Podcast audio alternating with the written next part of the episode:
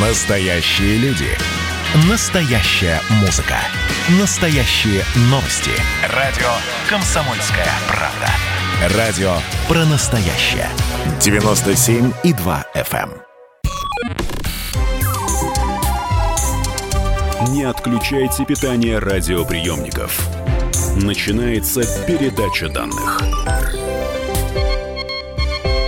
Здравствуйте, друзья. Это передача данных. У микрофона Мария Баченина. И сегодня в гостях в эфире «Комсомольской правды» молекулярный биолог, доктор биологических наук Константин Северинов. Я вас решила побеспокоить, потому что в России обеспокоены политики, правда, биологическими исследованиями Соединенных Штатов Америки и стран НАТО. Ну, тут э, понятно, что на всех радиостанциях, во всех СМИ сразу же начинают обсуждать, э, когда первый замсекретаря Совета Безопасности, его зовут Юрий Аверьянов, э, рассказывает о том, что э, обеспокоены биологическими исследованиями из стран НАТО, в частности, работы в лабораториях. В общем, все сводится к тому, что либо якобы по ошибке э, могут смертельно опасные микроорганизмы из из этих биолабораторий попасть в окружающую среду, либо разработка биологического оружия. Вот я бы хотела с научной точки зрения разобраться. А, скажите, пожалуйста, что такое якобы по ошибке? Это вообще в современных реалиях и в современных реалиях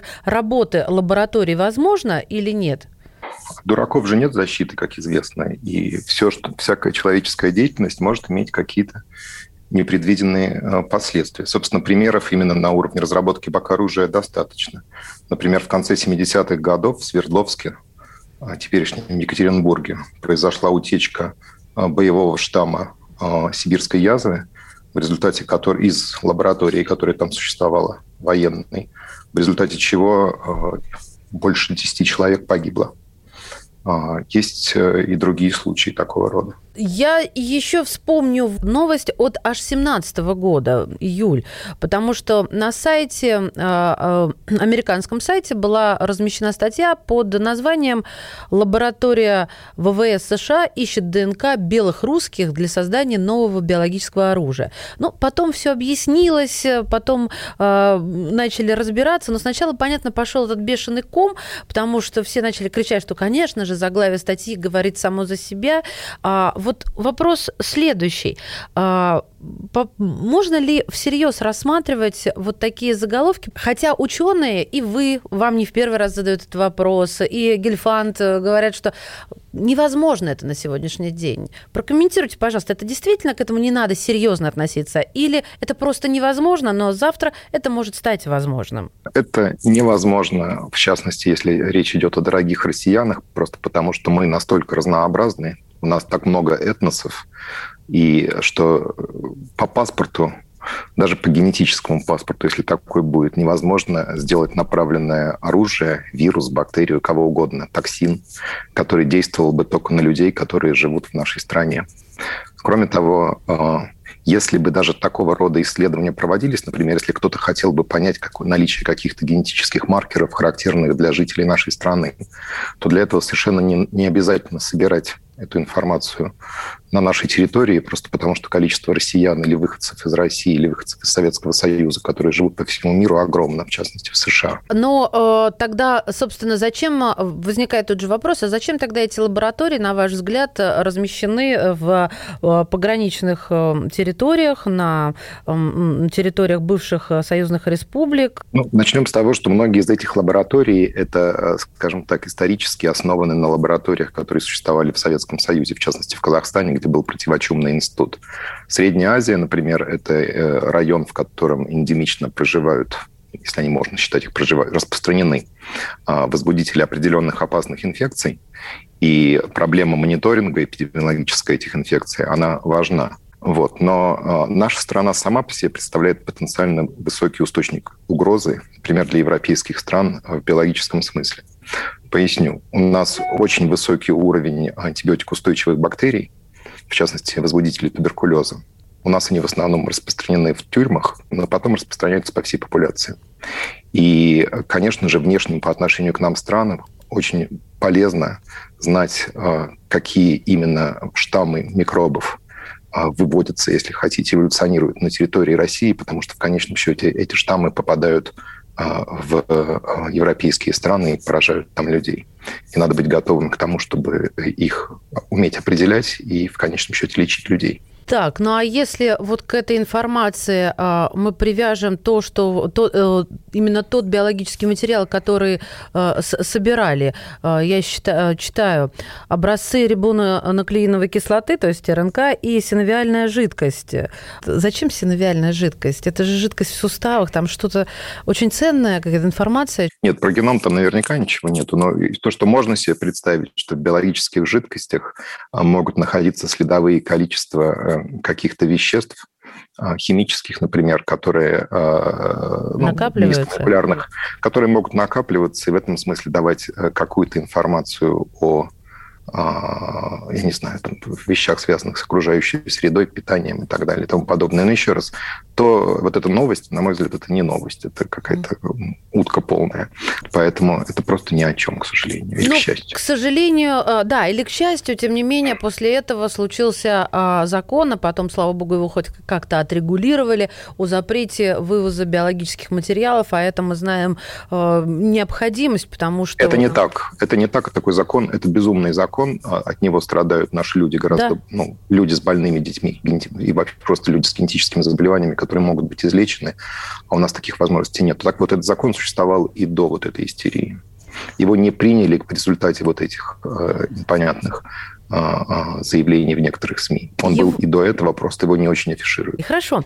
Я хотела чтобы вы ну, попытались а, объяснить нам, что такое РНК-интерференция. Вокруг вот э, этого словосочетания РНК-интерференции строятся все эти а, гипотезы заговора о том, что а, на основе этого открытия, которое случилось в 1998 году, и за которое получи, получена Нобелевская премия, можно выстроить как раз этническое, создать, простите, этническое биологическое оружие.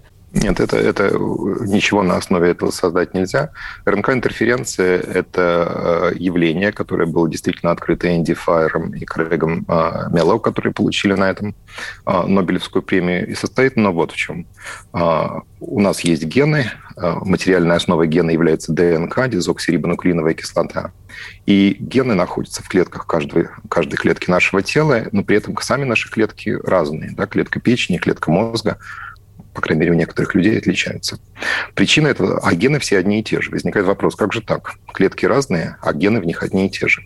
Ответ такой, что в некоторых клетках работают одни гены, а в некоторых другие. Гены или геном – это почти как библиотека, там лежат книги.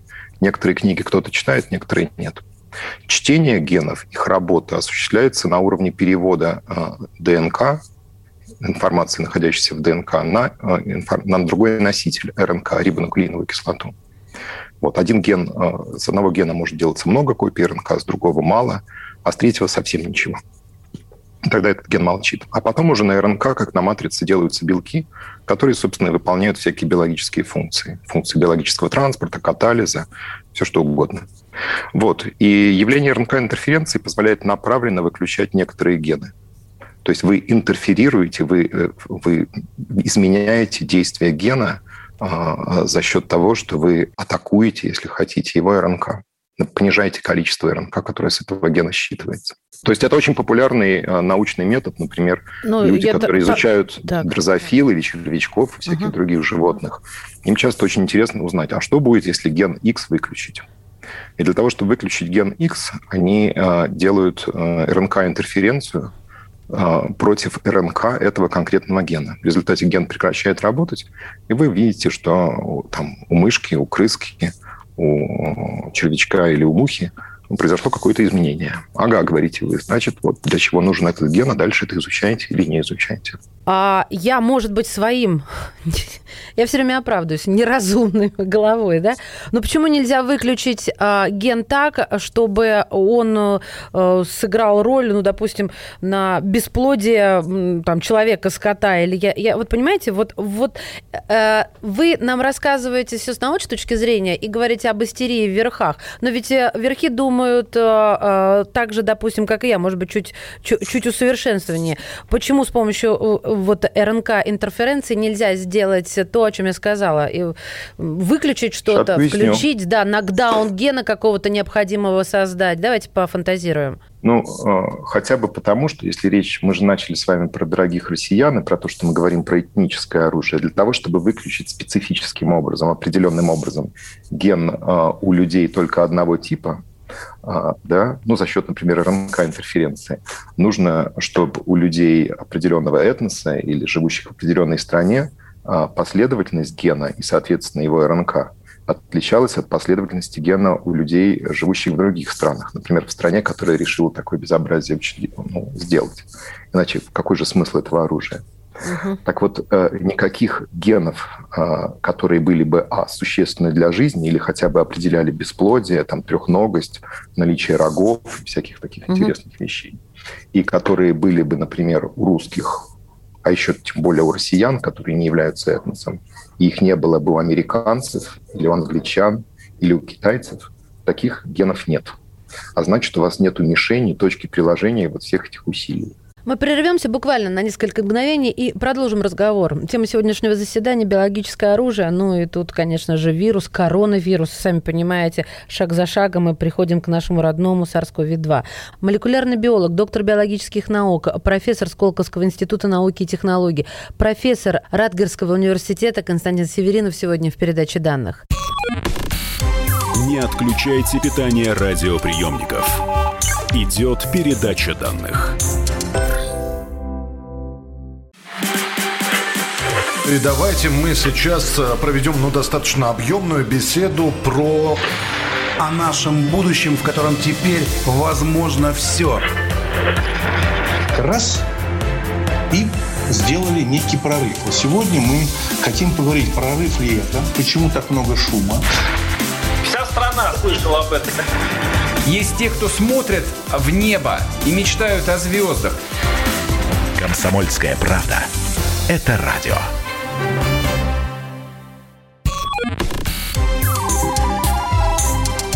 Не отключайте питание радиоприемников. Начинается передача данных. Мы возвращаемся в эфир. Здравствуйте. У микрофона Мария Баченина, и это передача данных. Тема сегодняшнего выпуска – биооружие. Может ли оно быть направлено против определенного этноса? Этническое биооружие. Вирусы, бактерии, биологические материалы, которые, кстати, Соединенные Штаты собирают от нас, белых русских. Но это то, о чем кричали заголовки, предупреждал Патрушев и заявлял Аверьянов. Сегодня говорим обо всем об этом с научной точки зрения. В эфире «Комсомольской правды» правды, молекулярный биолог, доктор биологических наук, профессор Сколковского института науки и технологий, профессор Радгерского университета Константин Северинов. Константин Викторович, я читала, что червей для некоторых исследований, касающихся РНК-интерференции, вымачивают в растворе с микро-РНК. И, ну, правда, это тоже не всегда работает. А, то есть все равно проводится вот, вот, вот этот опыт. Это о чем? Вымачивание в растворе? Этот, да. этот опыт, да, да, вы много читали, вы молодец. Это то, каким образом образом э, действительно ученые изучают гены червяков. И делают это, как правило, в Америке лет 10 назад это было очень популярно у студентов ранних курсов, которые делали то, что называется независимые научные исследования. У червяка, как у нас, есть несколько э, тысяч генов, на самом деле, около 20 тысяч генов. Функции большинства этих генов мы не знаем. С точки зрения генетика, лучший способ определить, для чего нужен ген, это попытаться выключить его функцию ну, чтобы он не работал, и посмотреть, что получится. Изменится ли животное или не изменится. Если изменится, то какие органы у него изменятся и так далее и тому подобное. Вот, соответственно, в случае червяков действительно оказалось очень удобно. Их можно кормить, ну, или впрыскивать в них э, антисенс РНК или вот эти интерференционные РНК, которые специфичны каждому из тех тысяч генов, которые есть у червяка. Покормили вы червяка такой РНК и смотрите, что с ним стало. Он стал там крючком ползать. Нет, он все время кругови такие делает или еще что-нибудь делает. И вы это все изучаете, потом пытаетесь понять, почему это так. Угу. Масса такого рода исследований связана, например, с изучением рака, потому что есть какие-то модели, а, когда у животных лабораторных вызываются ну, явления, похожие на рак, а потом вы пытаетесь найти такую интерференционную РНК, которая это раковое состояние бы подавила. Таким образом, вы находите ген, ответственный за раковое перерождение, и можете потом на основании этого мечтать, по крайней мере, о том, чтобы разработать терапию. С этим все ясно. Разобрались, э, что этнического биологического оружия на основании научных вот заключений, которые нам сейчас выдал Константин Северинов, быть не может. И завтра тоже не может. Поэтому успокаиваемся, но тем не менее не дает покоя нам вот что. Нам, это обычным людям, сейчас будут как бы вопросы из зала. Смотрите, ведь споры про происхождение коронавируса, я имею в виду искусственное или естественное, они до сих пор не утихают. И э, я, конечно, хотела бы узнать, во-первых, вашу точку зрения по этому вопросу, а во-вторых, есть э, такая антилогика какая-то детская. Но вот если кто-то, Китай или Соединенные Штаты, или или Россия придумывает некий вирус, который может погубить всю планету, то каким образом они а, останутся одни на этой планете? То есть вот я имею в виду обезопасят себя. Но это же как-то вот странно и алогично с точки зрения оружия против врага. На примере химического оружия или каких-то токсинов а, понятно, как это работает. Или могло бы работать в 20, в 20 столетии. Так и делали. Если у вас есть токсин, который вы разработали, то у вас должен быть к нему антидот. Таким образом, имея антидот, который у противника нету, вы можете, по крайней мере, надеяться, э, что применение такого агента позволит вам получить преимущество, ну, будет ли это поле боя или какое-то другое противостояние, это уже отдельная история. Собственно говоря, когда впервые во время Первой мировой войны были применены химическое, химическое оружие, газы, то у нападающей страны были противогазы. Тогда мы подозреваем, что вакцина а, до выпуска коронавируса, э, если он искусственного происхождения, уже была у страны, которая этот вирус придумала и произвела. Но, а, тем не менее, они придерживали, чтобы на варе шапка не загорелась. И потеряли огромное количество народу. Моя логика верна вот в рассуждениях вот этого теории этой заговора? Действительно, если вы рассматриваете это с точки зрения рационального использования для получения преимущества над потенциальным или реальным противником, вам необходимо было бы в каких-то тайных условиях, так, чтобы никто не знал, разработать не только средства для нападения, пусть это будет вирус или бактерия, неважно что, так. но и средства защиты своего собственного населения от этого агента. Это правда, потому что в противном случае а, такое оружие ударило бы перво-наперво по вам. Верно, но его этого не было, как мы видим. Этого не было. Этого не было. И Получается, китайские, китайские да. вакцины, о которых, если мы говорим сейчас в данном случае все-таки про ковид и Китай, то китайские вакцины, по-видимому, наименее эффективны среди тех, а, которые, которые существуют. Были. Скажите, пожалуйста, мы его победим, он уйдет в какую-то хронику, а, это будет привычный грипп. Что вы думаете по этому поводу? Конечно, мы, мы, мы, мы же это самое, с нами Бог, мы привыкнем ко всему. А, да, мы к нему, конечно же, привыкнем. Надо сказать, что масса людей к нему уже привыкла. Разработаны а, эффективные э, средства защиты, как-то вакцина. И будут новые средства разработаны, потому что появляются новые варианты вируса, коронавируса, которые уходят из-под а, защитного действия вакцин первого поколения. Вот. В этом смысле, конечно же, мы будем жить. А антитела от э, праотца, которые остались в моем организме, ну, это, не знаю, в организме коллеги, женщины с улицы или мужчины, они вот от новой мутации не работают? Это важный вопрос, они могут работать хуже. Значит, смотрите, если хотите, я вам дам большой ликбез по этому делу, Очень если хочу. есть время. А, э, э, С-белок, большинство вакцин работают на вот этот шип короны, он называется С-белок. Да? А, и S-белок довольно большой, то есть вы можете себе представить это как довольно такую, ну, это молекула, конечно же, но она довольно большая, у нее есть разные участки поверхности, и антитела, которые вырабатываются в нашем организме во время инфекции или во время вакцинации, когда вакцинирование идет всем S-белком, а, взаимодействуют с разными участками этого белка. Да? То есть есть много разных антител, которые могут связаться с разными участками поверхности. При этом S-белок нужен для того, чтобы вирус узнал наши клетки и э, впрыснул свою фактически генетическую информацию внутрь нашей клетки и заставил клетки производить новые вирусы. Вирус узнает наши клетки за счет очень небольшого фрагмента S-белка, участка, который взаимодействует с рецептором на поверхности клетки, как ключ замком. Те антитела, которые взаимодействуют с этим же участком S-белка, предотвращают взаимодействие вируса с клеткой. Те антитела, которые взаимодействуют с другими участками S-белка, не предотвращают взаимодействие вируса с клеткой. Соответственно, есть нейтрализующие антитела, те, которые не дают вирусу взаимодействовать с клеткой, и не нейтрализующие. В большинстве случаев, если вы сдаете тест после вакцинации или заболевания, вы просто определяете общее количество антител. Вы не разделяете на нейтрализующие и не нейтрализующие. Сейчас все больше и больше данных, что и реальная защита, и так и должна от заражения, например, повторного, или просто от заражения для вакцинированных, она а, скоррелирована именно с наличием защитных антител, нейтрализующих антител. Таким образом, а, после пере... по того, как вы переболели или после вакцины, у вас вырабатываются антитела на разные части S-белка, но только определенная часть этих антител нейтрализует вирус, потому что она предотвращает взаимодействие вируса с нашими клетками. Это самые важные нейтрализующие антитела, именно их количество – по-видимому, является мерой того, насколько вы защищены. Мы замерли в ожидании. Назовите их, пожалуйста, чтобы мы в выписках из лаборатории понимали, куда, какие обводить вы, маркеры. Вы не сможете, к сожалению, вы не сможете этого сделать, просто потому что вам дают э, кумулятивную некую меру количества ИГЖ и антител да. против С-белка вообще. Подавляющее большинство тестов не определяет количество нейтрализующих антител. Шеф, Но важно пропало. вот да, ну нет, нет, нет. Это, то есть ипохондрики могут успокоиться. Все все равно пока что нормально. Мы говорим скорее о будущем. Вот, существенно вот что, что э, новые варианты вируса, будет то индийский, бразильский, южноафриканский, английский, ну и русские варианты, они все в ходе, в общем-то, такой естественной эволюции вируса в нашем теле приобретают э, мутации в том самом месте S-белка, который взаимодействует с рецептором на поверхности наших клеток. Там белок начинает меняться. Угу. И это понятно, почему это происходит. Потому что такие варианты вирусов быстрее, лучше взаимодействуют с нашими клетками и э, становятся более заразными и потихоньку вытесняют исходный вариант. Ну да, Но ключ, ключ становится более ювелирно. Да, да, да, да. Это вопрос именно вот подходить все большего э, соответствия ключа и замка. Угу. Ключа на S-белке и замка на рецепторе клетки.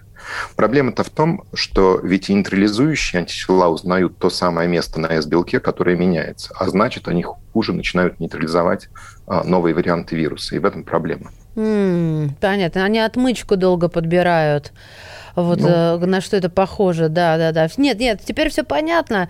В общем, это очень хороший повод, э, так сказать, беречься и дальше, потому что мы ловим себя на мысли, что стали э, более и более беспечными, а вирус нет, на мутирует. Самом деле, нет, вирус мутирует, поскольку мы позволяем им это делать. Чем, чем меньше количество людей, которые вакцинированы или переболели, а тем больше времени у вируса а, мутировать. Знаете, есть же люди, которые не верят в теорию эволюции, говорят, мы не видим, как вот у нас с утра было вот так. Вечером, да, и вечером опять все то же самое, ничего не изменилось. Вот, эволюция происходит на больших временах. Чем больше времени, тем больше условий для того, чтобы биологическая форма изменилась. Чем э, меньше доля инфицированных людей в стране, ну и чем больше в ней населения, тем больше возможностей, почти что вероятность становится все выше. На самом деле гарантия возникает, что новые формы вируса возникнут. И поэтому очень важно вакцинироваться быстро.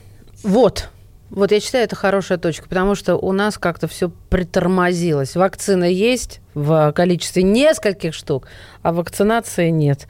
Спасибо вам большое, Константин Викторович. Друзья мои, Пожалуйста. еще раз с гордостью и радостью представляю. Молекулярный биолог, доктор биологических наук, профессор Сколковского института науки и технологий, профессор Радгерского университета. Константин Северинов сегодня был в передаче данных. Передача данных успешно завершена. Не отключайте питание радиоприемника. Скоро начнется другая передача.